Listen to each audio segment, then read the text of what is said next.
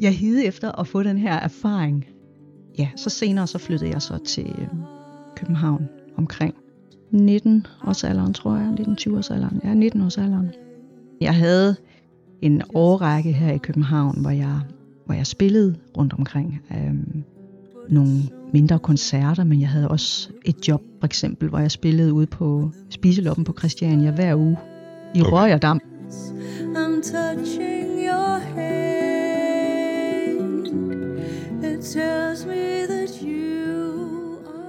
Mit navn er Jan Eriksen, og dette er POV Mediano Music. I denne podcast har jeg besøg af den internationalt kendte og anerkendte jazzsanger, sangskriver og guitarist Mette Jul. Velkommen til, Mette. Tusind tak. Mette er aktuel med albumet Celeste, og det mener jeg er dit sjette album, ikke? Det er fuldstændig rigtigt, ja. ja. Det første udkom i 2010. Ja. Vi kommer til at tale om din musikalske historie fra barndom i Hornsyl øh, til optrædener på scener i, ja, i hvert fald det meste af Nordeuropa, tror jeg, ikke? Jo, ja, det er rigtigt. Og vel også i USA. Ja, jeg har, jeg har stået en enkelt gang eller to på en, på en scene i New York, men mere sådan undergrundsagtig. Ja, ja. okay. For nylig så jeg musikken på det nye album beskrevet som befindende sig et sted i singer-songwriter, jazz og soft pop-universet. Okay, interessant. Er det en, hvad kan man sige, betegnelse, du kan købe? Ja, altså i hvert fald øh, singer-songwriter genren, skråstreg jazz, plejer jeg selv at sige. Ja. Men øh, i virkeligheden så, øh, når jeg først har udgivet musikken, så er det jo op til folk at opleve den, som, som de nu har lyst til, eller som, som de nu oplever den. Personligt vil jeg øh, betegne musikken på Celeste som et behageligt sted at opholde sig. Det er der ikke nogen genrebetegnelser i, men øh, det er det forhold, jeg har til den. det, øh, det glæder mig meget. Det har også været det, der har været hensigten. At skabe sådan en form for ånderum, kan man sige. Ja, det er i hvert fald det, jeg selv oplevede, øh, da jeg, eller da vi indspillede det. Ja. Jeg brugte ordet musiker. Du spiller jo selv akustisk guitar. Ja. Har vist nok gjort det hele tiden, ikke? Altså fra første plade. Jo, jo. Altså jeg startede med at spille guitar for at have noget at synge til, da jeg var omkring 13 år. Og det har altid været noget, jeg ligesom gjorde for at kunne have noget at at lave mine melodier til, men jeg så aldrig mig selv som en guitarist, så det har været sådan meget øh, hjemmelavet, kan man sige. Jeg fandt selv på akkorder og vidste faktisk ikke rigtigt, hvad det var, jeg sådan gjorde. Så det er faktisk først som voksen, jeg egentlig har tænkt, om det kunne da godt være, at jeg skulle begynde at, at øve mig lidt og blive lidt bedre mm. øh, til at spille guitar. Så altså, jeg ser mig selv først og fremmest som, som værende sanger, og så også sangskriver. Jazzpolitiet er velkommen til at smide mig i torturkammeret, hvis jeg tager fejl. Men jeg mener ikke, der findes særlig mange jazzsanger ind, der også sidder og akkompagnerer sig selv med en akustisk guitar, eller er det helt forkert? Prøv nu er jeg ikke... ja. øh, jeg tror måske Madeleine Parø godt kunne gøre det, uden at vide det. Jeg har i hvert fald øh, set et pladecover, hvor hun sidder med en guitar, og jeg har aldrig hørt hende live, men øh, jeg mener at kunne huske, at hun øh, sidder og spiller lidt guitar. Øh, og så er der Kira Martine, der er her fra Danmark. Hun spiller også nogle gange guitar til. Svenske Lisa Ekdahl bevæger sig jo også ud i noget, der kan minde om jazz. Øh, ja. Og hun sidder jo også med sin akustiske guitar, kan man Lige sige. præcis. Som den øh, faste lytter af POV Mediano Music vil vide, øh, er jazz en rimelig sjælden gæst, øh, udover fænomenale Cecilie Norby for et par år siden, er Mette, du faktisk øh, ja, den første, jeg kommer til at snakke med jazz om. Jamen, det er en kæmpe ære. det er jeg glad for at høre. Siden jeg som øh, stor dreng hørte Lille Fregnede Louise med Johnny Reimer, øh, og det er godt, godt og vel 60 år siden nu, har det været rock og popmusik øh, for mig, og man kan diskutere, hvor meget rock and roll der er i Johnny Reimers øh, gamle hit der. Men det blev den vej, jeg gik. Øh, Beatles, klart, de satte også noget i gang for en stor dreng på det tidspunkt. Mm. Øhm, og senere hen har det så været sort musik, soul, funk. Senere hen igen er jeg søgt meget over i retning af amerikaner og country, folkmusik. Og har efterhånden nærmet mig jazz. Det jeg kalder blå jazz. Og hvis jeg skal komme med et bud, og det er matcher meget godt den oplevelse, jeg faktisk har af din musik, og især det seneste album her, Celeste. Hvis jeg skal komme med, med et kort bud, så handler det om, at den form for musik, jeg lytter til, øh, når det gælder jazzmusik, giver mig en form for sindsro og en anden form for dybde. Jeg siger ikke en større dybde, men en anden form for dybde, end jeg finder i rockmusik for eksempel. Mm. måske lidt mere meditativt i virkeligheden. Mm. Ofte er det i virkeligheden, og det er også, når jeg nu har siddet og lyttet til din musik, en tilstand, hvor sangen ligesom er, din sang er den harmoniske krusning, kan man sige, ovenpå på et, på et meget stille hav. Det glæder mig selvfølgelig at høre, at, at det, det er den oplevelse, du har. Altså på det her album har jeg, har jeg egentlig ønsket at gå ind i det med et meget åbent sind og ikke have forberedt super meget i forvejen. Så det var mødet med musikerne, der skulle have lov til at være levende, så musikken vi skabte opstod i øjeblikket. Vi skal høre et af numrene fra det nye album, Northern Wood. Ja.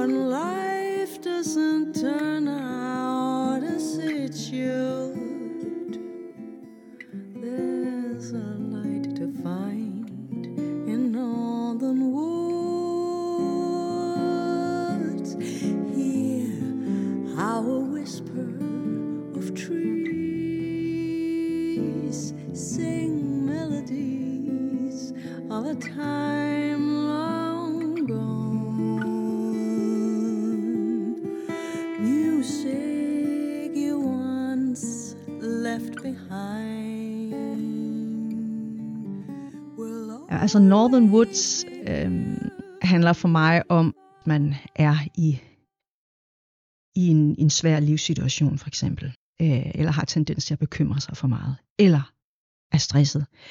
Øh, at huske, at der er noget, der er, der er større end min lille verden. For eksempel kan jeg tage ud i skoven og sætte mig på en træstup og kigge op på, på stjernerne, og måske føle mig lidt lille et øjeblik, og derude i skoven kan der så komme en, en lysning måske. Så der er, så der er øh, fred at finde et sted. Jeg kan sagtens uh, identificere mig med det. Jeg bor tæt på, uh, på dyrehaven. Ja, og cykler. hvor er du heldig. Ja, det er nemlig. Ja. og cykler meget der. Ja. Og også i de skove, der ligger sådan lidt nord og nordvest for, for dyrehaven.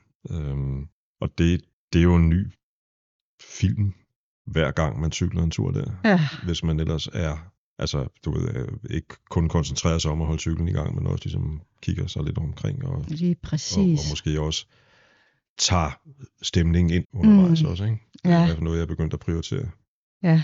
Øhm, der sker et eller andet, øh, jeg tror på, der sker et eller andet kemisk op i hjernen, når man kommer ud i en skov. Altså simpelthen, hvis de dufte får ind hele ens sansapparat, øh, bliver påvirket af luften og også øjet, det grønne. Øh, ja. Så det kan også være, at jeg har skrevet Northern Woods, fordi jeg i virkeligheden har en længsel efter noget, noget mere natur. Du voksede op, om man så må sige, midt i naturen. Ja, på sin vis, ja. Nu tror jeg måske, der er mere der er marker end skov rundt omkring Horsens. Ja, lige præcis. Jeg skal jo lige sige, at det er en by, der ligger, hvis man lige slår et sving mod øst, så ligger den ved nærmest midt mellem Horsens og Vejle. Ja. Er, er musikken noget, der er kommet til dig allerede øh, i en tidlig alder? derhjemme? Ja, altså jeg er den første musiker i min familie, men jeg er opvokset med en mor, der, der sang rigtig meget. Øhm, og det har været meget inspirerende for mig. Det kan jeg virkelig se her i mit, i mit voksenliv, at, at det er der, det startede. Fordi når hun sang, så var det, fordi hun havde lyst til det, og det var sådan frit fra leveren, og det skulle ikke lyde på en eller anden bestemt måde, eller være noget, der imponerede nogen. Hun sang virkelig bare øh, af hjertets lyst, simpelthen. Mm-hmm. Så det har egentlig været taknemmelig for, at det har været mit udgangspunkt, selvom jeg ikke kommer fra en musikerfamilie, så øhm, har der været meget andet i min vej mod det at blive musiker.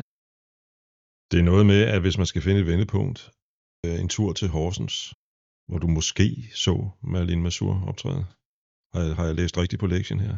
Ej, hvor er det vildt. Hvor, hvor har du det fra? Det kan jeg simpelthen ikke huske. Jeg tror, jeg læste det i går et eller andet sted på et site. Jamen, jeg ved det knap nok selv. Men nej, hvor er det vildt. Jamen, jeg er ret sikker på, at det var hende, jeg så engang.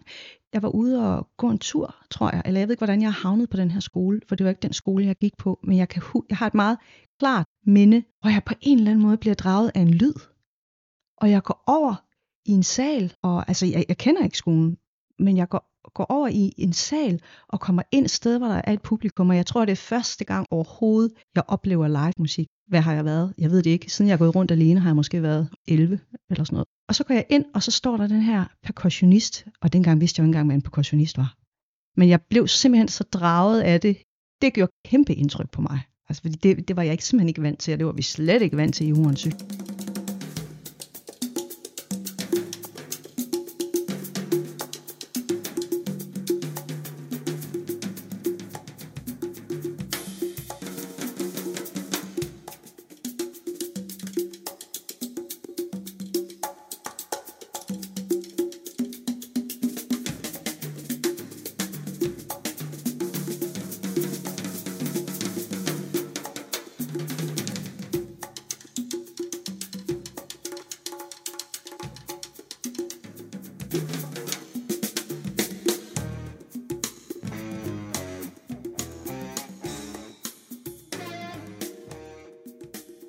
Der, det, det var virkelig, virkelig sådan en meget farverig stemning, der kom ud fra hende. Og jeg stod bare, wow, slugte det råt. Du begyndte at lytte, det er så også noget, jeg har researchet mig frem til, på, da du så bliver lidt ældre, til Tracy Chapman. Mm. Ja. Ree Lee Jones, som, Ja. som jeg i parentes bemærket engang har set i Tivoli, hvor hun, lad os kalde det, var overrislet temmelig kraftigt. ja, det har, jeg- det har jeg desværre hørt før. ja. Ja. Og så skal, så skal vi snakke om en anden kunstner, men vi skal lige høre et af hendes numre først, nemlig Don Juans Reckless Daughter. ja. I'm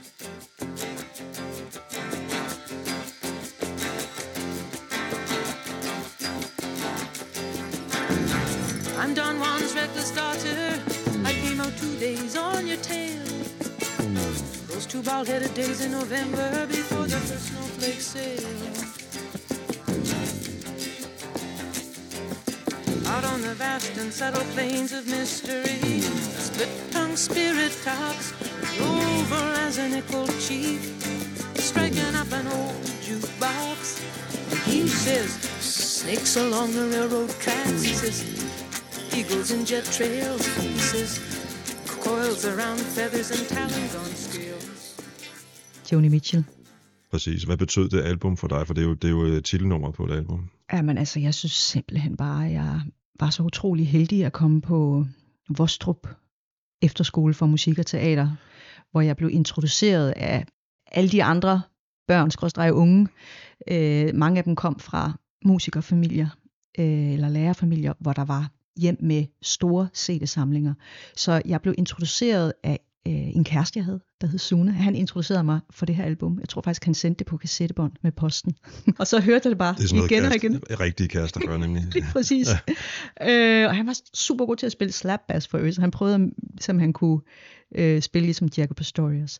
Ej, men det var, øh, det var en stor oplevelse for mig at, at sidde og høre det album. Og på det tidspunkt malede jeg rigtig meget. Jeg stod ofte med et stafeli, og jeg røg også dengang. Og der stod jeg faktisk ofte og malede. Og så hørte jeg Joni Mitchell, Don Juan's Reckless Daughter. Men der var noget ved de sætninger, som ramte et sted ind i mig. Ja, der er en sang, If You, if you have noget med, uh, If you've got a place like that, just go there. Altså, hvis du har et sted, du kan gå hen for at få redagtigt, så gå derhen. Og hvis du ikke har sådan et sted, så bare lad være med at gå noget særligt sted hen. You got a place like that to go, you just have to go there. If you got no place special, well then you just go no place special.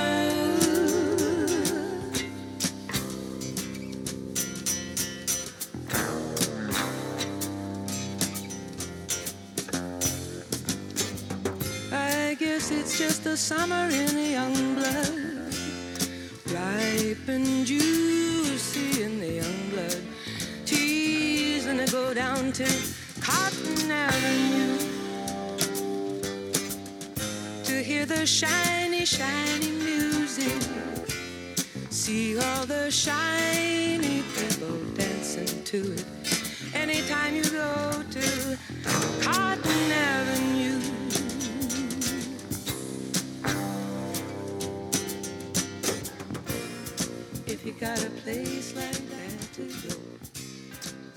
Den ramte mig bare. Altså, der var sådan en larger than life øh, kæmpe inspiration, der bare er ramlet ind i min øh, teenage krop, som har haft stor øh, indflydelse, kan jeg nu se, på mit eget musikalske liv. Det har jeg jo også tænkt på. Bare det, du sidder med en akustisk guitar, øh, der er hun jo en af de helt store, hvad kan man sige, øh, man sige. pionerer, øh, Ja. når det gælder øh, især for, altså når det gælder kvindelige kunstnere, ikke? Man, man har det jo som om, det er mig alene, hun, hun, hun går ind og rører i hjertet, men hun har jo betydet så utrolig meget for så mange. Øh, Heldigvis har hun jo fået en, en øh, hun får jo en masse respekt lige for øjeblikket. Hun, Ja, det hun hun, hun optrådte på, øh, her for et par uger siden til Grammy ja, jeg så det. uddelingen. Du så det, der Ja, der- Tr- Tracy Chapman i øvrigt også. Ja, helt vidunderligt. Jeg blev simpelthen så rørt, da jeg så det. Og hun er jo stadigvæk i, øh, altså der er jo stadigvæk øh, power i Tracy, når hun optræder. Det må man sige, men det er noget med, at hun øh, har været trukket tilbage i mange år. Mange år, ja. Ja. Mange år, ja. Øh, men hun står bare der og, og, og står med så meget øh, værdighed, som på en eller anden måde er så godt for os at se sådan en tid, hvor, hvor der er så meget, der er hypet, eller man skal se ud på en bestemt måde. Hun stod bare der til Grammy Awards med, med jeans og, mm. Mm, mm, og hendes vidunderlige udstråling og, og menneskelighed. Det får mig til at tænke på, har du altid vidst med dig selv, at du ville være professionel musiker på et eller andet tidspunkt? Ja, et eller andet sted har der altid været en eller anden form for kunstnerisk, øh, hvad kan man kalde det? Jeg har lyst til at sige splint indeni. Eller, Mm. Altså et eller andet, som, som jeg havde brug for at give udtryk for. Øhm, på et tidspunkt troede jeg, at jeg skulle være skuespiller, men musikken har altid været der, og musikken var det, der kom først. Og jeg har tidlige minder af, at jeg har gået og, og har gjort mig tanker om at skabe musik, men der var ingen musikere i min omgangskreds, så- så den sådan konkrete tanke, jeg vil gerne være professionel musiker, det, det var simpelthen ikke et, et redskab, jeg havde, for det vidste jeg næsten ikke, man kunne blive, eller det var sådan meget fremmed i hvert fald. Mm. Vejen til København, Musikkonservatoriet, jeg mener, du har gået på Musikkonservatoriet, ja. den går jo over Odense, Ja. har jeg læst, hvor Ja. du blandt andet arbejdede som handicap medhjælper. Ja. Øh, og, og stor respekt for det. Var det der, du sådan begyndte at dygtiggøre dig? Ja, altså, jeg flyttede til øh, Odense øh, fra Jylland, da jeg var 17. Der var jeg nok lidt lost. Så der arbejdede jeg med alt muligt forskelligt. Øhm, indtil øh, der var noget, der gik op for mig omkring, at det var musikken, jeg gerne ville. Men der, der, der gik faktisk et par år. Men det var der, det sådan begyndte at manifestere sig lidt mere. Men altså, jeg var jo også på øh, øh, statens teaterskoles øh, sidste optagelsesprøver i et par år. Meget dedikeret. Det var over nogle år. Jeg var også i London, hvor jeg gik på noget teaterskole, hvor jeg også stod og sang i undergrundsbanen og sådan noget, for, fordi jeg, jeg hede efter at få den her erfaring. Ja, så senere så flyttede jeg så til øh, København omkring 19 års alderen, tror jeg. 19-20 års alderen. Ja, 19 års alderen. Jeg havde en årrække her i København, hvor jeg, hvor jeg spillede rundt omkring. Øhm, nogle mindre koncerter, men jeg havde også et job, for eksempel, hvor jeg spillede ude på Spiseloppen på Christiania hver uge i Okay. okay. Så du har trådt skoene flade, som man siger. Øh, Ja, altså, da jeg kom ind på musikkonservatoriet, der var jeg, der var andre, der kom ind. Nej, jeg tror faktisk, jeg var den ældste. Der, der havde jeg allerede været ude og, og kan man sige, klare mig selv og arbejde og sådan noget, ikke? Så vi er jo, og har været igennem tiderne mange, der kommer fra arbejderfamilier og trådt ind i en anderledes, måske akademisk verden, eller i dit tilfælde en kreativ musikalsk verden. Har du følt, at det var sværere for dig, end dem du kunne se, der var sønner og døtre af folk, der i forvejen var i? Ja, hvor er det vildt, at du spørger om det. Øh, nå. Måske fordi jeg har nogle personlige erfaringer. Ja, lige præcis. Det er der aldrig nogen, der har spurgt om. Men øh, altså, jeg har jo altid tænkt, at jeg ville, jeg vil gerne være privat, når jeg, når jeg taler Mm, om mig selv og min musik, og det skal ikke være mig, det handler om. øh, eller at det skal være, hør hvor hårdt jeg har haft, eller sådan, øh, fordi øh, jeg har været utrolig heldig. Mm. Men jo, altså da jeg kom ind på musikkonservatoriet, der kunne jeg godt mærke, altså der følte jeg mig lidt som en, en, en fremmed fugl. Men jeg har jo fra mine forældre haft den største opbakning, man overhovedet kan tænke sig.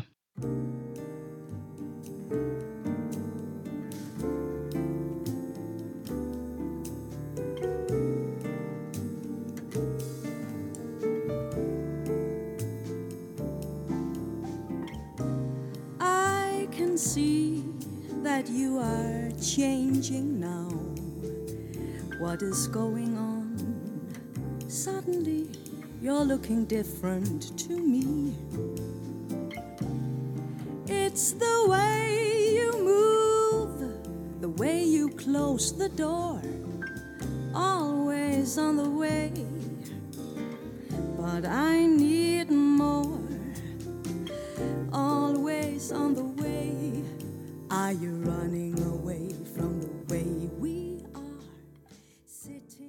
Imponerende hold af musikere på, på den første plade. Ja. Øh, Alex Riel, Palle Mikkelborg, Jesper Lundgaard med flere. Hmm. Øh, hvordan opstår muligheden for at indspille det album for dig? Jamen altså, jeg har lige reflekteret lidt her de sidste par dage, øh, fordi jeg skulle komme her, tror jeg, over hvordan jeg var dengang. Altså, så mange år siden er jeg selvfølgelig heller ikke, men, men jeg kom lidt til at, at smile, fordi jeg gjorde mig simpelthen ikke tanker, om jeg var god nok, eller om jeg ikke var god nok. Og jeg var faktisk ret grøn.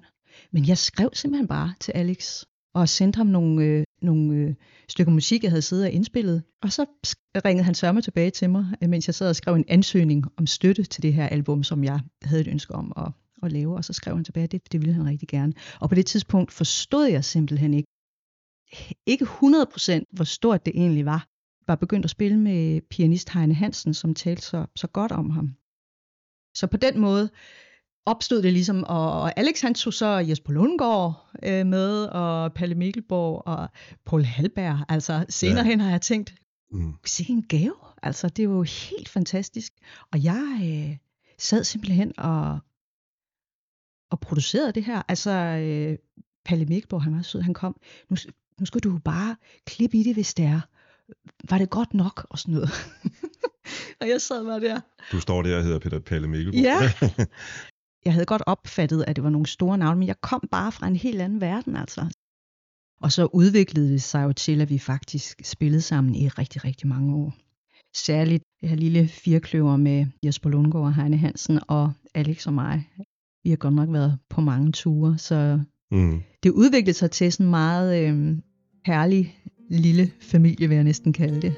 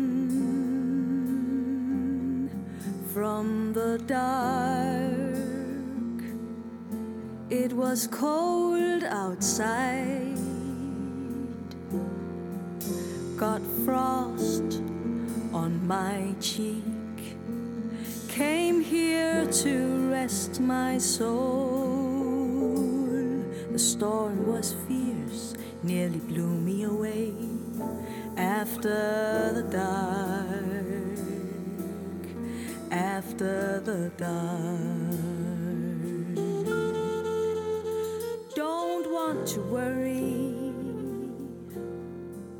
about. Vi hørte Coming In From The Dark.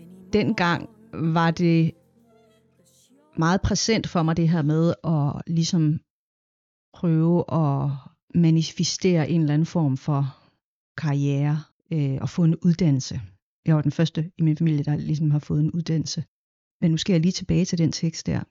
Altså, den hedder Coming In From The Dark, så det er sådan lidt, lidt fornemmelsen af det her. Det var lidt op ad bakke at være mig, men øhm, så møder man alle de her vidunderlige mennesker, som hjælper en på vej, ikke? Mm. og kommer hen mod, mod lyset.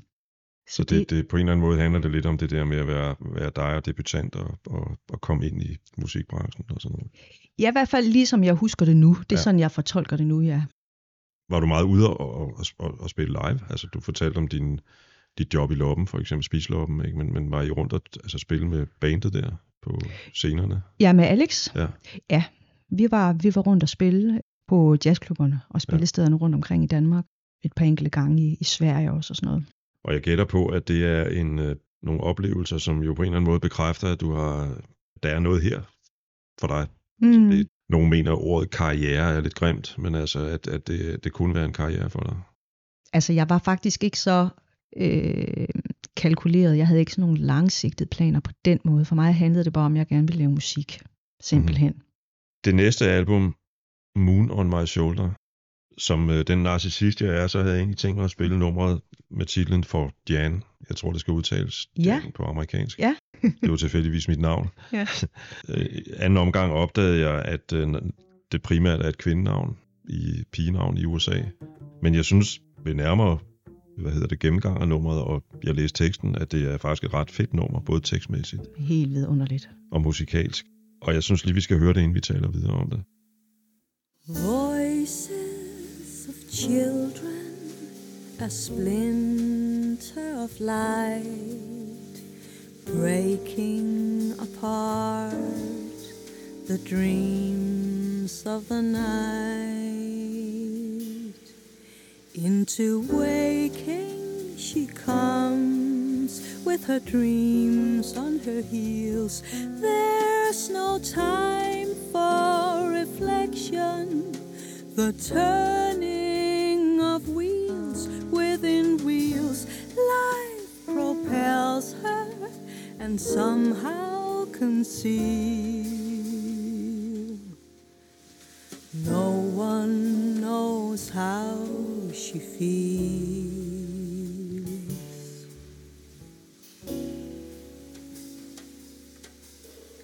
Gently she smiles as she pins up her hair.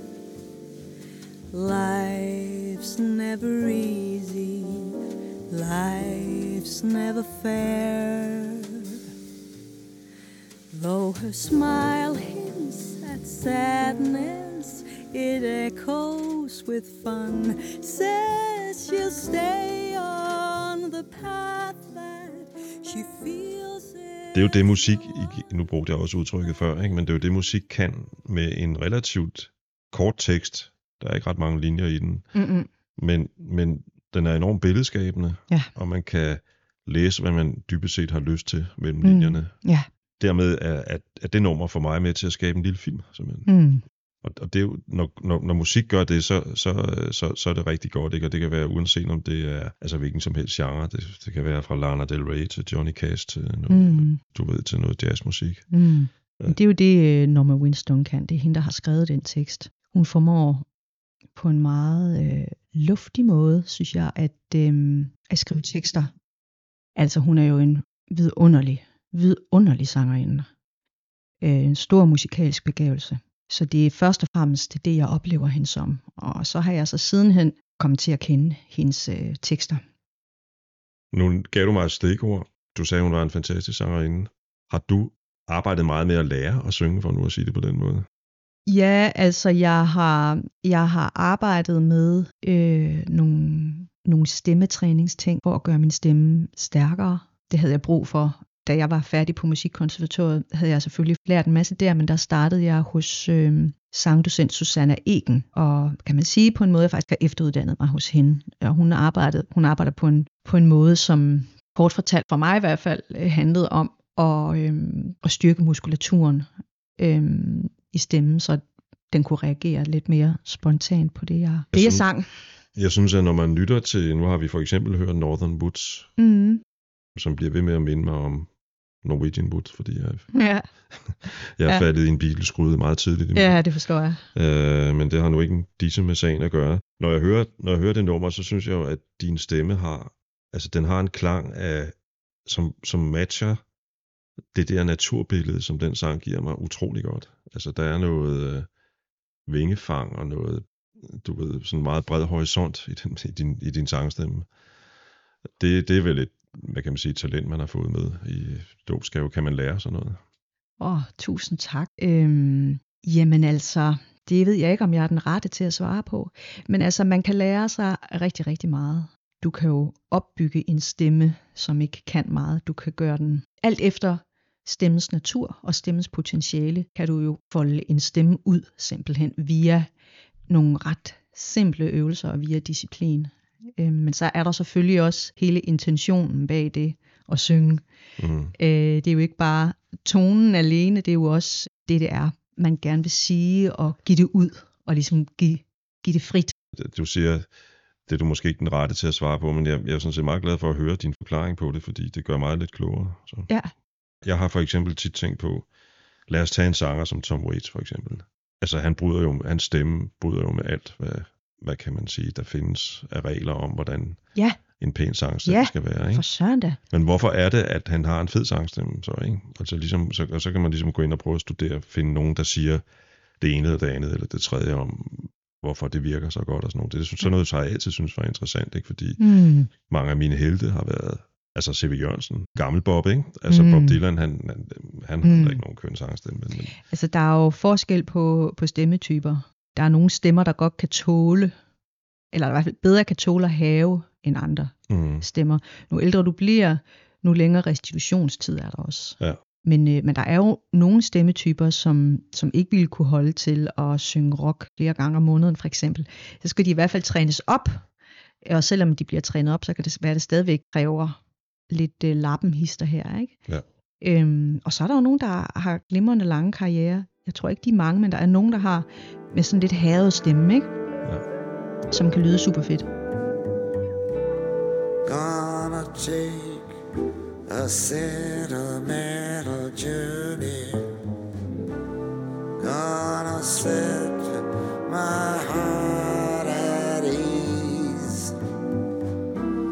Gonna a sentimental journey to renew old memories. I got my bag, I got my reservation. vi snakker om Norma Winston. Mm.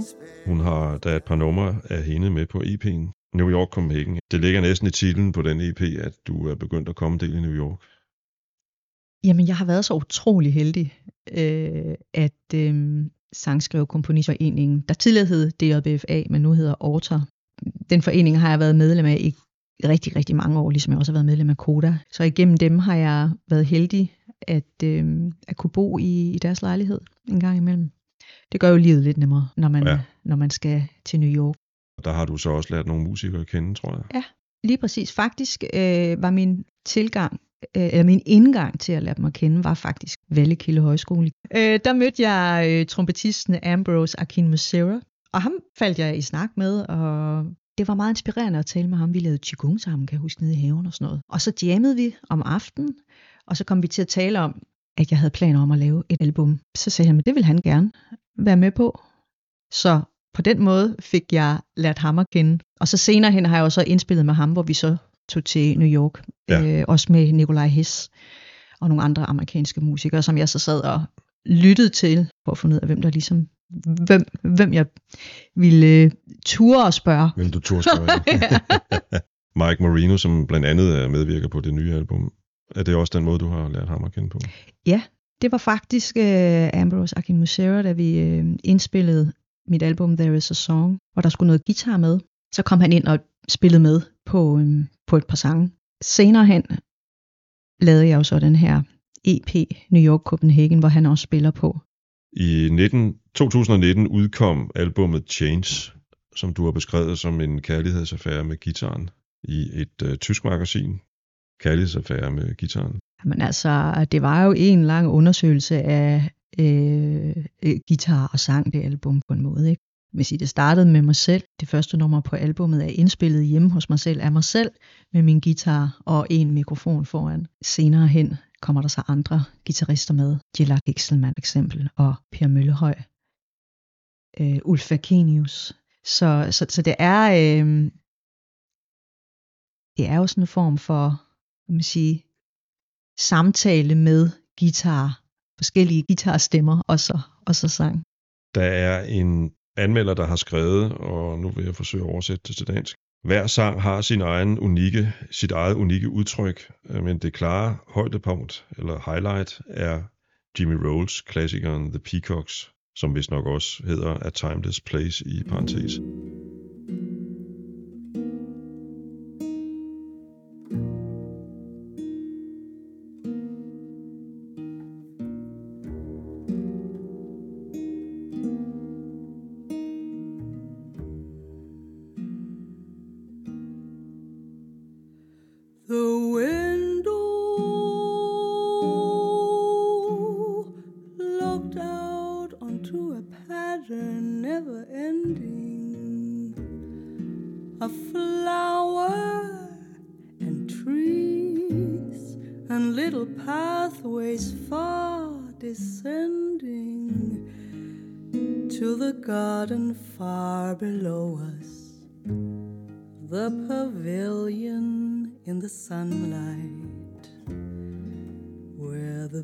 Peacocks proudly grace the sea.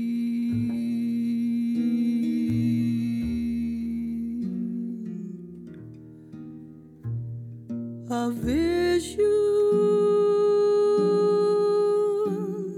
a timeless place, another way of living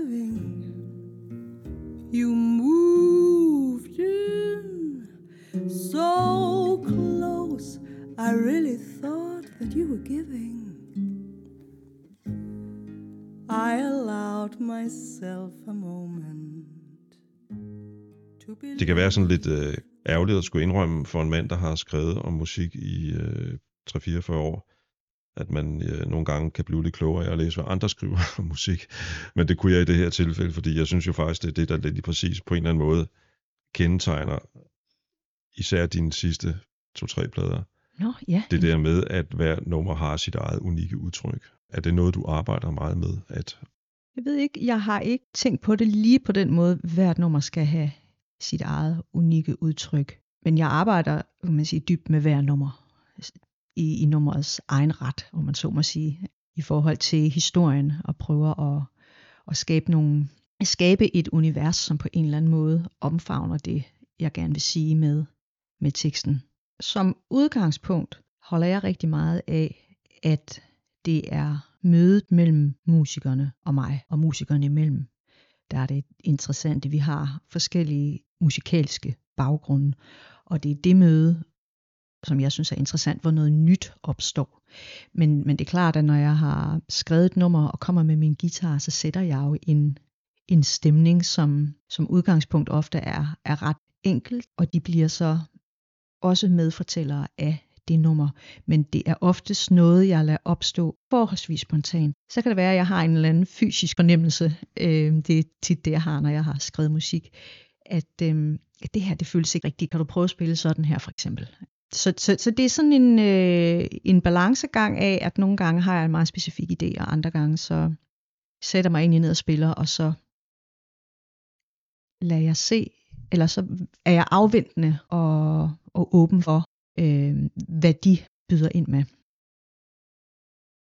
du har optrådt, det startede jeg med at sige, øh, i det meste af Nordeuropa, tror jeg. Øh, hvor- hvornår begyndte det egentlig at øh, udvikle sig for dig, det med at komme ud over grænserne og optræde? Jamen det gjorde det sådan set mest øh, tilbage i 2007, hvor jeg vandt en international jazz artist competition, hed den, i Italien, hvor der var sådan noget ni lande eller sådan noget med, med sanger fra de her lande. Øhm, og da jeg havde vundet den, der, der blev jeg inviteret til for eksempel Istanbul, til et vidunderligt sted, der hedder Nardis Jazz Club. Hvor du lige har været også, tror jeg, eller skal? Ja, jeg- jeg skal faktisk skride næste uge. ja, ja. utrolig inspirerende. Øh, og det, det åbnede også dørene for, at jeg kom til Finland, hvor jeg så har spillet on and off. Giver det, giver det en anden oplevelse for dig, der står på scenen og optræde for eksempel i Tyrkiet eller Finland, end det gør, når du optræder på en, øh, et jazzsted her i, i Danmark, hvor, hvor folk måske kender dig? Er det en anden oplevelse? Ja, altså, mm, jeg synes, at der kan være forskellige stemninger. Altså grundlæggende øh, kan man sige, at, at det er det samme, men at der er jo, et, der er jo nogle publikummer, der, er, der giver mere til en på scenen end, end andre. Øh, for eksempel første gang, jeg spillede i Finland, der var der et par gange, hvor jeg tænkte, øh, jeg kan vide, om, om det her det fungerer, fordi de var simpelthen så stille. Ikke? Mm. Men så da jeg kom ned, så mærkede jeg begejstring og stort nærvær. Så det har jeg også lært til, til, når jeg er der igen. At det er sådan en generelt ting i hvert fald i Finland.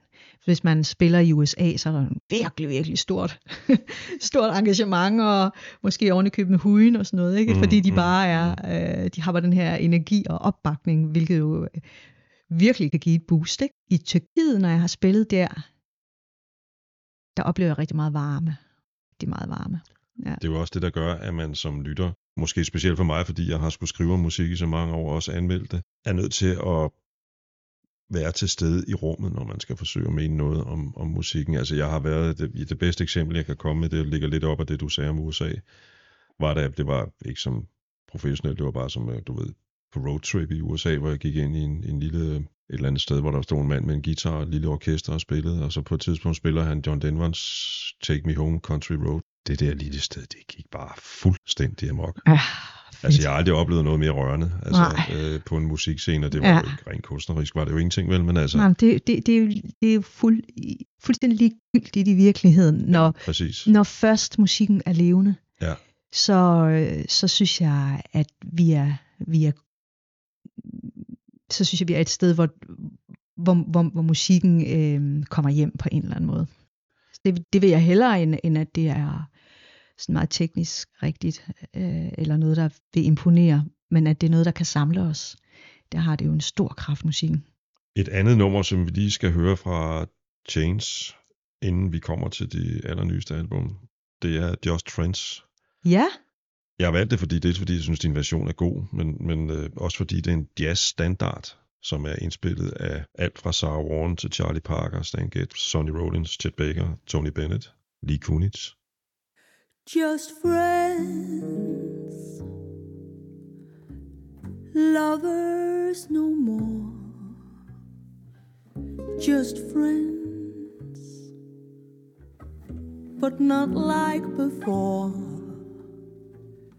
To think of what we've been and not to kiss again seems like pretending it isn't the ending.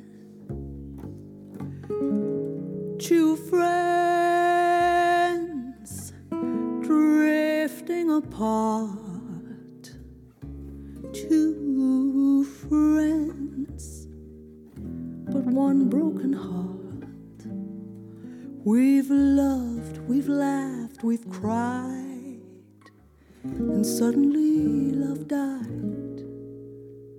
The story ends, and we're just friends.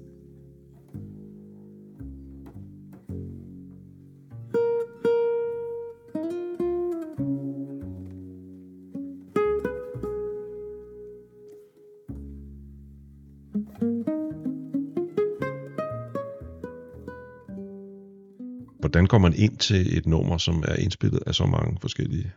Jamen altså, for mig var det egentlig ikke at tænke overhovedet. Jo, selvfølgelig have historien i kroppen, om man så må sige. Og gå ind i, i en, en, en stemning, ind i et rum, hvor der er noget, jeg rigtig gerne vil sige. Øh, og så egentlig bare åbne munden. Fordi det her øh, nummer havde vi ikke prøvet inden. Altså, det var first take, og vi havde ikke haft nogen øver eller noget. Øhm, så, så det måtte være sådan. Man må ligesom bare åbne sig, og så bare lade det komme ud. Du har sagt noget omkring jazzmusik på et tidspunkt, nu siger du åbne sig, ikke? Du har sagt noget omkring jazzmusik på et tidspunkt, som jeg har taget til mig, fordi det måske også ligesom giver udtryk for noget, som jeg selv har følt omkring jazzmusik, nemlig at det, det, det er noget i stil med jazz keeps you open-minded, eller et eller andet citat, ikke? Og det er jo det, det gør. Ja, jamen det, det gør det virkelig. Og, og det slår mig, at det, det er sgu et meget godt drug. Altså. det, er jo, det er sundt, ikke? Altså, Ja. der, er, der er god næring i. Altså, musikken er, er levende. Du, du, kan ikke, du kan ikke tage musikken i din hånd, og så har du den. Den vil hele tiden falde ud igennem, eller glide ud igennem fingrene og komme i nye formationer. Og, så du bliver nødt til at, at prøve at forholde dig åben. Jeg hader fundamentalisme af de fleste former, og der er meget fundamentalisme inden for musik. Og hvis der er noget, jeg har fået ud af at bevæge mig, som jeg sådan ligesom antydede i begyndelsen, fra genre til genre, jo ældre jeg er blevet, så er det netop, at jeg synes, at jeg bliver mere og mere nysgerrig på musik faktisk. Mm. Og der, der, der har jazzmusikken der helt klart lige givet et ekstra, et ekstra boost. Al respekt for at sidde og høre et fedt, fedt gammelt nummer, tid har holdt meget af. Jeg hørte tilfældigvis lige Something med mine helte Beatles her. Fantastisk nummer. Ja, Uh, det burde du prøve at synge en gang på et tidspunkt. det vil jeg meget gerne. Thing in the way. Faktisk så øh, synger jeg en gang imellem for de søde unge mennesker ude på psykiatrisk afdeling, og der har jeg faktisk haft den med, Ja, øh, hvor jeg bare laver min egen version guitar. ja, ja. Og så kan man mene meget om Spotify, ikke? Jo. Men det er, jo, det er jo guld værd for os, Ja, der gerne vil lære noget nyt at kende. absolut. Ja. Absolut. Et af de nye numre, det hedder Beautiful Love. Ja. Men det kan, jeg kan simpelthen ikke huske, om det er et af dine egne numre, eller det er... Øh, nej, det er det desværre ikke. Skal jeg lige kigge her. Ja.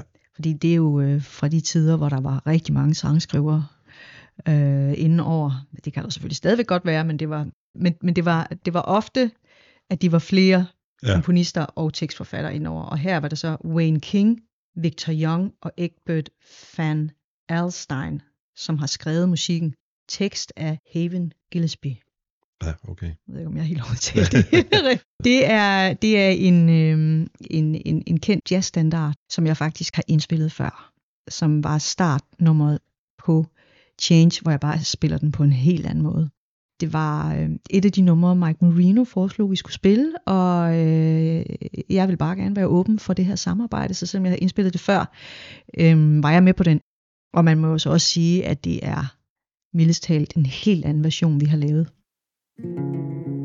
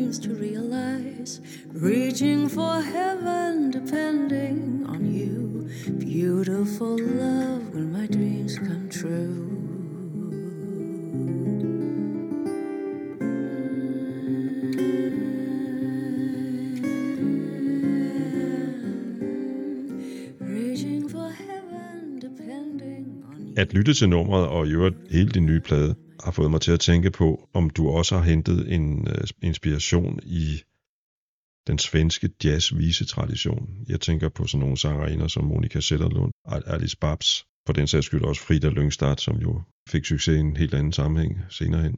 Det er det her med den nordiske klang, måske. Ja, altså jeg tror, om, om jeg er bevidst om det eller ej, hvil, hvilket jeg faktisk ikke er, så, så tror jeg, at, øh, at jeg er en del af den her nordiske lyd, fordi jeg er opvokset her. Ja, jeg har lyttet lidt på Monika Zetterlund, men hun er ikke en af dem, jeg sådan har, har rå lyttet til. Men, øh, men jeg er jo en, en nordisk sangerinde. Ja, så er der det med den akustiske guitar, som også, Ja. som også går igen i, i øh, indlysende årsager, kan man sige, den her vise jazz-tradition, som svenskerne jo er så gode til at øh, rendyrke. Ja, for søren. Det er så vidunderligt. Ja. Der er, også, der var også noget i det med toneklangen i stemmen, altså uden at der skal være noget som helst øh, racistisk eller noget som helst i det, ikke? Altså så har mændelige og kvindelige sanger med udgangspunkt i Norden jo en anden klang end, Ja, for søren. end afroamerikanske sanger vil have det i USA. Ikke? Ja, vi har også et helt andet apparat ja. inde, i, inde i struben. Ja. Det er to forskellige verdener, som vi kan glide lidt sammen, eller hvad man nu vil. Jeg synes, vi skal høre titelnummeret, Celeste.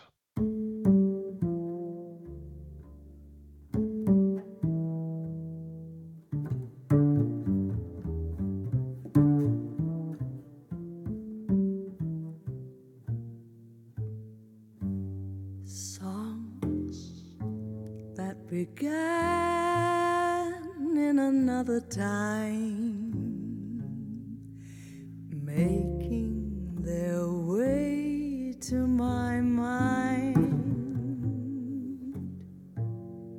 Now, as I watch the sky grows lighter,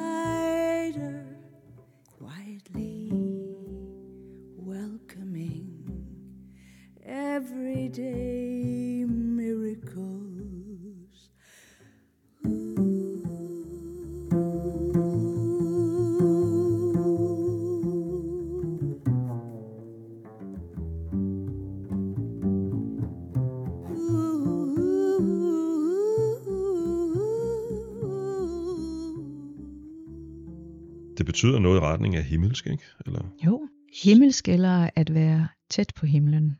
er der en sammenhæng mellem den titel og musikken, spørger jeg så? Ja, det er der. For mig indrammer selve teksten i Celeste, som også er skrevet af Nor- Norma Winstone for øvrigt. Den øhm, passer utrolig fint til hele albummet, som netop handler om at, øhm, at kigge tilbage og, øh, og huske sange fra tidligere tider. Sange, som måske kan minde os om et til tider lidt enklere liv, øh, som man kan trække op til nutiden og øh, blive inspireret af. Øh, samtidig så øh, i teksten kigger man også op på himlen, og livet er nyt og frisk igen.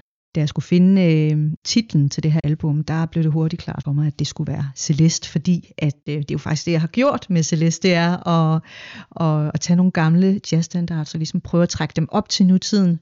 Jazzstandards, øh, nogle af de her jazzstandards er jo nogle, jeg har kendt mange, mange år siden jeg var ung, og de kommer fra den amerikanske sangskat og det, man kalder The Real Book.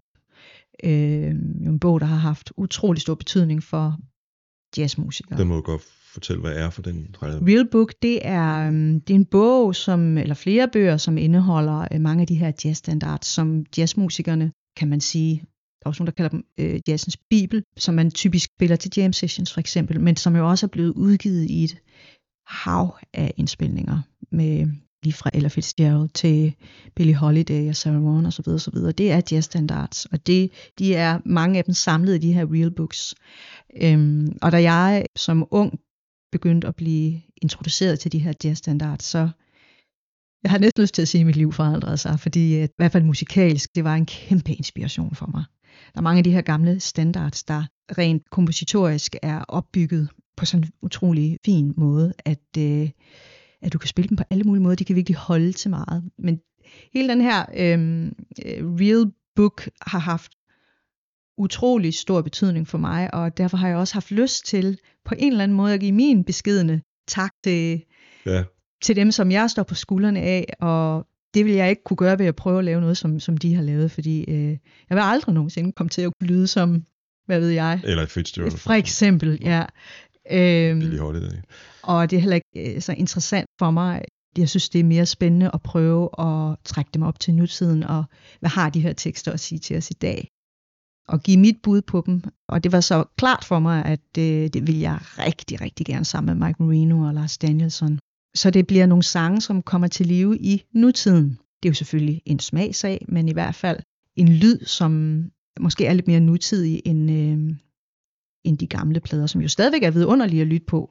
Der er også godt øh, det, du siger, jeg tror, det er pressematerialet om at, at skabe et rum, et sted at undslippe de kaotiske og intense realiteter i vores verden. Mm. I skaber et håbefuldt og eterisk lydlandskab, og så indimellem præget livets mørkere undertoner, som der står. Den, den, kan, jeg- den, den kan jeg sagtens købe ind på. Øh, For mig er det jo nogle gange også sådan lidt spørgsmålet med balancegangen. Der er noget, der tyder på, at Rusland er ved at vinde en krig, som kommer til at få betydning for, for, den, for det verdensbillede, du og jeg har haft, siden vi, øh, siden vi Mhm. var børn. Ikke? Mm. Og, og, og det, skal, det synes jeg jo også, jeg er nødt til at forholde mig til på ja. Ja. en eller anden måde. Ikke? Så, Ja. men, men det er jo en gammel, gammel diskussion om sådan noget med virkelighedsflugt og sådan nogle ting. Ikke? Men, Mm. mm. men jeg synes virkelig, at, og det var også det, jeg startede med at sige, at, at I har fundet et sted, hvor, øh, hvor jeg føler mig rigtig godt tilpas for at sige det igen. Nå, men det glæder mig. Øhm, jeg sad og tænkte på, at jeg kom i tanke om Frank Zappas berømte ord. Jazz is not dead, it just smells funny. Og det har han jo øh, ret i. Jazz, Ja. jazz er ikke død. Nej. Der er nogen, der måske frygter det indimellem, læser øh, altså af dine kolleger og, Ja. og folk, der beskæftiger sig professionelt med jazz. Altså, ved du hvad, jeg synes, der sker så utrolig mange spændende ting på, øhm, på jazzscenen. Altså også herhjemme. Virkelig.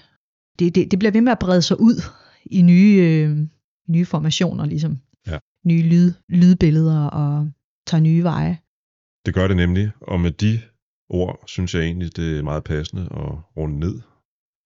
Og det gør jeg med øh, din version af klassikeren Love is a many splendid thing. Ja, Det er et nummer, jeg har et lidt specielt forhold til, fordi det er faktisk med på en af mine allertidligste plader, Ringo Starrs første soloalbum, Sentimental Journey.